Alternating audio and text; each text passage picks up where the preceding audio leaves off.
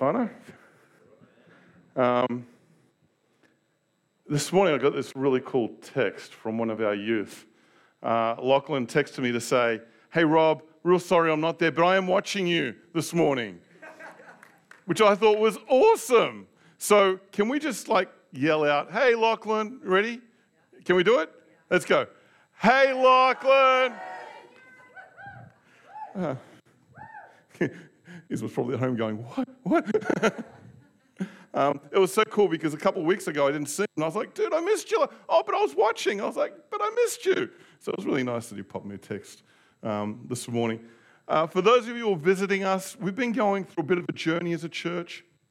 Um, we've done a big long series on WOF, uh, Warrant of Fitness for ourselves. What does it mean to be a follower of Christ? And now we're kind of going into, you know, what does God expect from us? How can we grow in our walk with God, knowing maybe some of our faults, some of our challenges, some of the stuff that we find difficult in connecting with God? And so we've been going through his temple. You know, it's the only house where God actually told us how he wanted it built. It's the only place where he literally spent 50 odd chapters in the Bible explaining to his people how he wanted this to look like. And so I feel it's important for us as we encounter Jesus to understand what it means, how God wants us to connect with him rather than how we kind of want to connect with him. And we have that freedom in Christ, but it's good to understand who God is and what He does expect, what He would like from us. Um, first question this morning is this What does a church space look like to you? What, what, you know, we hear this word church, and, you know, people have got all these types of interpretations and stuff, but what does a church space look like for you? You know, when we go into some spaces around the world, the church is like this uh, monolith that stands above everything in the town or in the city or in the place. I mean, it, it stands above everything. You can see it from miles away. That's how, in the past, they built churches as reference points that you could look and see it. But it wasn't just that. The spaces inside were created in such a way that they um, kind of really kind of worked on our senses. They told stories. They um, had pictures up there. They had ways of interacting with us the sights, the smells, the sounds. Some places look cold and dim and foreboding. Others just kind of explain how great and awesome our God is. And you can see the work of other brothers and sisters just like us many years ago painting things that just seem way incredible as an expression of their love, of their adoration of God. And in a sense, when we talk about church, you know, we think, oh, but it's, it's people. Absolutely. It's all about people. But God is also very much about space, about what his people do when they come together. And you know, it's fascinating when you look at you know, even something like this that, you know, imagine laying on your back for how many years to paint a wall, a ceiling, an expression of your love. You know, some places also may look foreboding. People are buried in churches as a place of safety. the church, for many years, what they did was really just mimic the temple. God's want of a place and a space amongst his people. And unfortunately, in the Reformation, we kind of did away from that. And for many years, we made our buildings practical, functional, a place where mission had to happen. And we got away from that whole idea of we don't bring people to us, we go out to them. And that's not wrong. We do. But it's God who wants us to come to Him. And so we've got to be careful to not throw out this whole image of what church and church space actually is. Of course, church is not a building, yet God is quite intentional about creating space, and that space has meaning and engagement. It's connection, it's understanding. No different to the amount of time and energy we put in our own spaces that reflect us. Right? How much time do you put work into doing your own house? I'm about to rearrange my living room again. And my family just does this eye roll every time. Oh, there goes Rob again. And the friends that come over because they look walk in the place. They're like, "Did you change?" Even if I hadn't changed it, the first question is, "Did you change this?" Because no, I didn't. I haven't changed it in more than three months. Oh, good on you. We do take a lot of. Oh, these guys are all. Look, this is called a servant heart. I was downstairs earlier and they were making pikelets for kids in the church. And guess what they brought me? Oh, thank you, dude. You are awesome. Oh, thank you, sweet. Look, there's butter on it too. You guys are amazing. If I start, thank you very much. Round of applause to our children's ministry. Woo! Um, intermission, yes. So I'm going to take a break for a moment. Um, anyone want to bring me a coffee while we're at? Isn't that awesome? Oh, I want to eat it, but I shouldn't. Imagine me talking and eating. That'd be great. Anyway, that, um, uh, Jackie's doing a wonderful job downstairs. It seems like they're having quite a lot of fun. And they made pikelets this morning. That's amazing. space. Space is important. And it's so important that when Jesus, when God built the temple, when he built the tabernacle, when he built his space, he was very specific about it. So specific that if you got it wrong, you got into trouble. And he, he created it in such a way that's the tabernacle. When we look at the temple itself, that's what it would have looked like. It's very specific. There's a great book I read many years ago.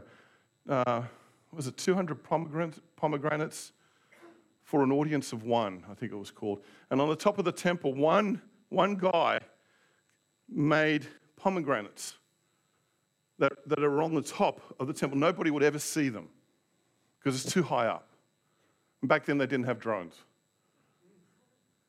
And, and, and, and the, the book talks about the, the attention to detail of making 200 pomegranates out of, I don't know, clay or stone, whatever you made it out of, and put on top of this temple.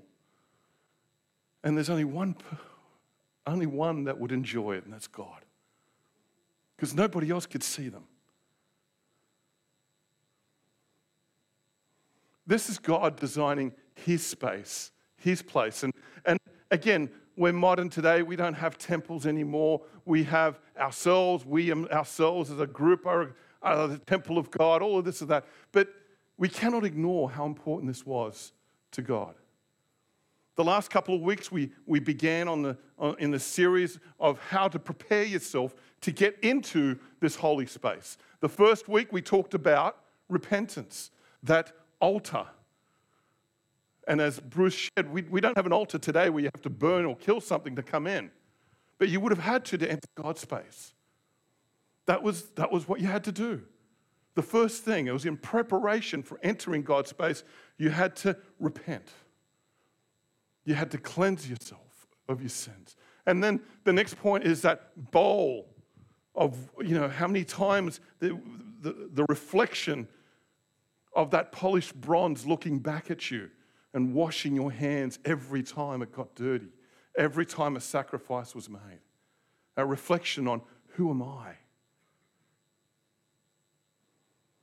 And now that you go through these preparations, we come into the holy space. This is the space. You, you've, you've gone through the front gate, you've gone through the garden at the front, now you're opening the door to the house. And there's three primary things that you would see as you come into this space. The first thing you see is the lampstand, the menorah, which is a classic, classic symbol of Israel. You know, it, it, it, it's just the moment you see it, you think, Jewish. An incredible thing, lampstand. Next to that is then the showbread. Uh, as 12 loaves of bread, baked fresh right before the Sabbath, and had to be eaten before the Sabbath. And it was 12, one for each of the tribes of Israel, along with a filter of, of wine. And then at the back there was the incense. These three things God chose to decorate his house with. That's got to be important, right? I mean, there's no widescreen TV in there, dude. Does he have cable? Can we watch Sky in there? What about a stereo? No, these are the three things God chose to have in his space. It tells you a lot about God. It tells you a lot. The showbread, we equate that to communion. In um, John chapter 6, Jesus talking to his people, he says, Our ancestors ate the manna in the wilderness, as it is written, He gave them bread from heaven to eat. And Jesus said to them, Very truly, I tell you, it's not Moses who has given you bread from heaven, but it is my Father who gives you the true bread from heaven. For the bread of God is a bread that comes down from heaven and gives life to the world. Sir, they said, Always give us, just give us this bread always. And Jesus declared, I am the bread of life. Whoever comes to me will never go hungry, and whoever believes in me will never be thirsty. The showbread was the table of communion installed way before way before that Thursday evening at that last supper. It was a foretelling of what was to come. Communion's not just necessarily a sacrament. We love to think of things as sacraments. We love to spiritualize them. But at the end of the day, the whole point of communion is God wants to commune with you. He wants to connect with you. And how better to do that with some bread and wine? This tells us straight off the bat that our God is a God who wants to connect with us, wants to have a relationship with us. And Jesus takes that to the next level to say, not only do I want to connect with you, I want to save you, I want to bring you into life eternal. It's a powerful image that has been there from day one when God created his space. He made sure the bread and the wine were there to let us know how important it is to connect with him, to sit with him. The next part is the incense. The incense is very particular. Um, we would equate this to worship. But the incense itself was very particular. Uh, listen here as we go into this passage. It says, using the usual techniques of the incense maker, blend the spices together, sprinkle them with salt to produce a pure and holy incense. And earlier on, he tells them the ingredients and stuff to use. He says, grind some of the mixture into a very fine powder and put it in front of the Ark of the Covenant, where I will meet with you in the tabernacle. You must treat this incense as most holy. Never use this formula to make this incense for yourselves. It's reserved for the Lord, and you must treat it as holy. That smell, as you walked into the place, was unique. It was the only place you got that smell. There's a uniqueness about this. And it's fascinating. It's, they, he takes it quite seriously. In another verse in Leviticus, this is what happens. Aaron's son, Aaron, who's the high priest, his sons, Nadab and Abihu, they took their censers and put fire in them and added incense, and they are offered unauthorized fire before the Lord, contrary to his command. So a fire came from out of the presence of the Lord and consumed them, and they died. Remember last week we talked about, yeah, God's serious about his stuff, isn't he? It's kind of scary. You don't see many of those stories in Sunday school, but actually, don't even see them in a sermon very often. But it's just telling you how important this is to God. Don't fool around with it. And the people back then didn't fool around with it. Worship is reserved solely for God. Full stop. That incense, that lifting up of our God, only for Him. Only for Him. In His space, when we walk into it, into His presence, it's just Him. It's His smell, it's His identity, it's all He is. We come into it and we worship Him alone.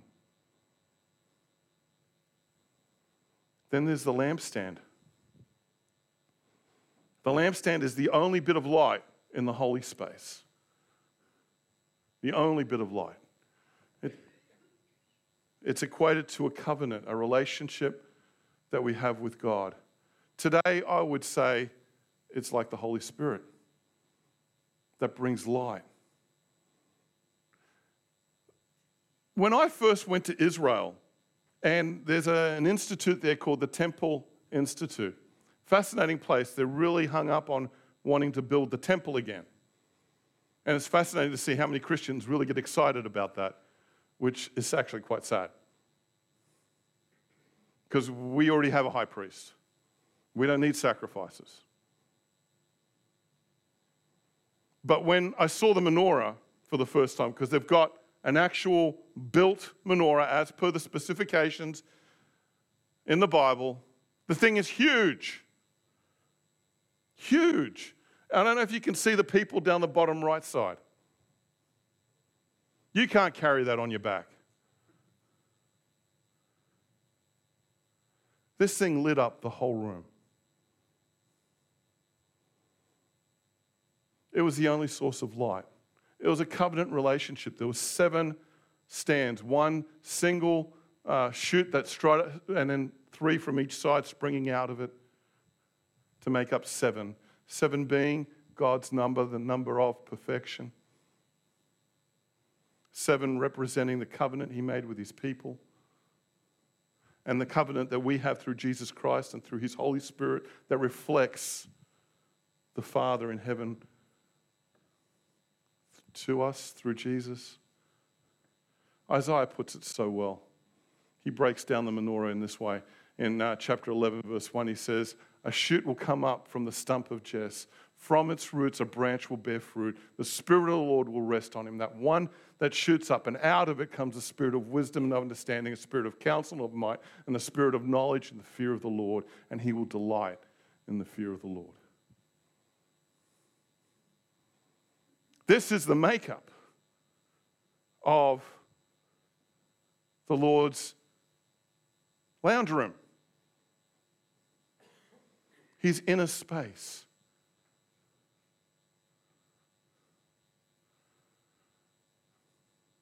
In the same way, the Spirit helps us in our weakness. We do not, not know what we ought to pray for, but the Spirit Himself intercedes for us through the wordless groans.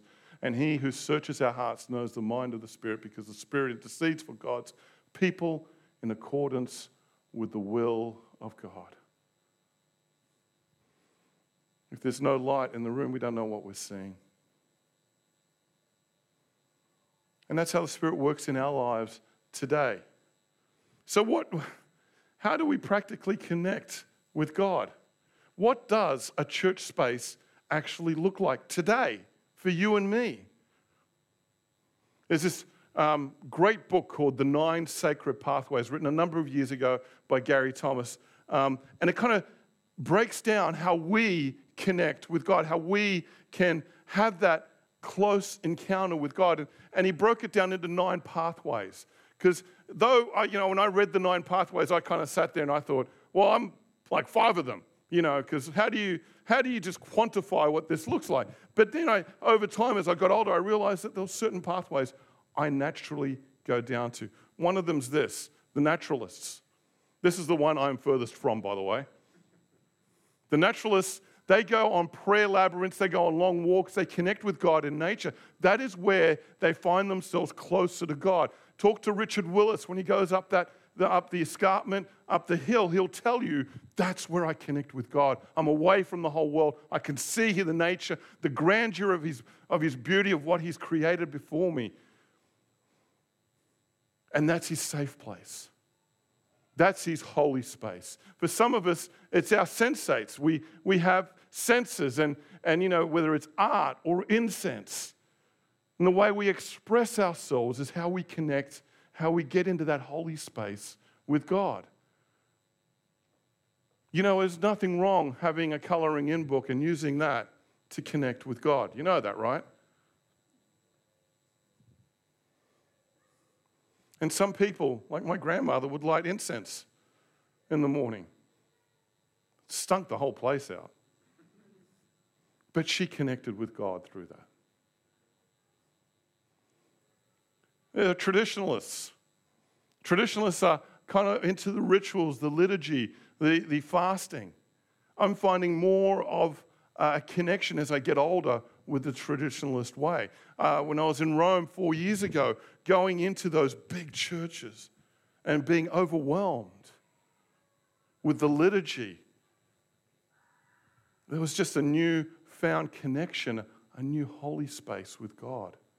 Some of us are ascetics. We, we prefer to be alone, solitude, silence. And for some of us, that's the scariest thing on the planet. Some of us like to be alone. And it's in that lonely space, that quiet space, that solitude that we connect. We find that holy space. For some of us, we're activists. You know, uh, this idea that we have to be, you know, one or the other, social justice is a huge aspect of being a follower of Jesus Christ. Prayer walks around neighborhoods intercessory prayer that we do on a Sunday, praying for the food bank, praying for the needs of the world, of the people around us, that is an activist. And for some of us, that's the holy space we connect with God. For others, it's caregivers. We give our time in service and hospitality. We don't all have to be Marys, by the way.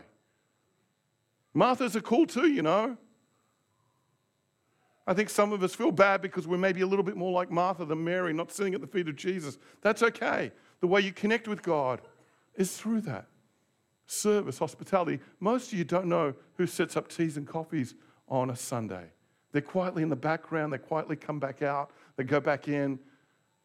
They're serving us, they're serving God. That's their holy space. For others of us, it's enthusiasts. Enthusiasts are the, uh, the worshippers. They just like pump it. Let's get into this. Mosh pit. Get the music going. There, look at all the young guys going for it. And sometimes less, uh, maybe enthusiastic, we'd say conversational prayer. You know, that is a way for a lot of them, a lot of us to connect in that holy space with God. And a lot of us also are intellectuals. You know, Bible memorization, study. I, I, I was, my, my initial walk with God when I turned 21 and became a Christian was actually in a Brethren church. And, and the difficulty that I found with the Brethren church was that the only way you connect with God is intellectually. So, you know, the enthusiasts were kind of pushed to the side. The caregivers were kind of, activists definitely out the door. It's not, it's not either or people, it's all. There is space for Bible memorization for those who do connect with God in letting His Word just fill you. So I've given you eight. But the challenge I'm going to give you this morning is the ninth one. Because the ninth one is not about what we do individually. Because all of this, as good as it is, as really important as it is in our walk with Jesus, there is something about God that wants us to connect with Him together. The door to the temple isn't just a one person door. If you see the doors, they're huge. The temple grounds are huge. He wants people to gather around him. And while we connect with all these things in a good and good and positive way, God wants you to connect with others with him. Because guess what's heaven heaven's going to be like? I, I've told you this and I keep saying it. I know I repeat myself a lot. But C.S. Lewis's Great Divorce, anyone read that book? You need to read it. The picture of heaven and hell there is amazing. And his picture of hell is very simple everybody having their own estate further and further away from everybody else. And heaven is overwhelmingly full of people who just want to be together. Fascinating. In 1 Corinthians chapter 3, Paul says this to the church. That he says, Don't you know that you yourselves are God's temple? You, not as in singular, but in bad English, use. Use all. Okay? Use all are God's temple, and that God's Spirit dwells in your, not singular, you all midst. If anyone destroys God's temple, God will destroy that person, for God's temple is sacred, and you together are that temple. And while a personal relationship is very important in your growth for becoming deeper in your walk with Jesus, even more so, connecting and coming together is important. And as I've been telling you from day one, we're going on this spiritual disciplines course. And I've told you the first two, uh, the first two courses of the semester Spiritual Discipline 101 and 102, the first part being repentance. Remember that one? The sacrament of communion. And by the way, thank you to the life groups who are stepping up. I think we begin next week. Rather than wait for somebody else to come forward and set communion, we Baptists do things together. And so we will be served communion, hopefully, every week, in part because we need to repent. We don't do that enough. And then the reflection, the self examination, looking inwardly, being honest uh, with ourselves about ourselves. Spiritual Discipline 101 and 102. Today, semester two, Spiritual Discipline 201, contemplation. That's number nine. I call it God encountering. Now, while contemplation happens in all spaces and places, we're not necessarily intentional about contemplating God. We don't stop in our day, or many of us don't, and just stop and think, hmm, God.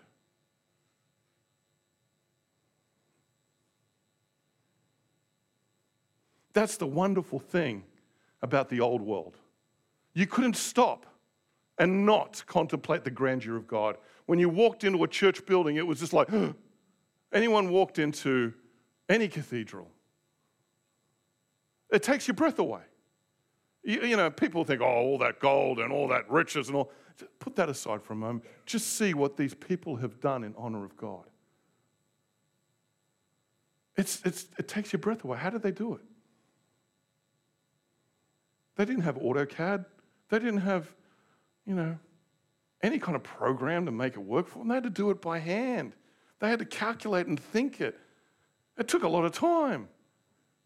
And they did it.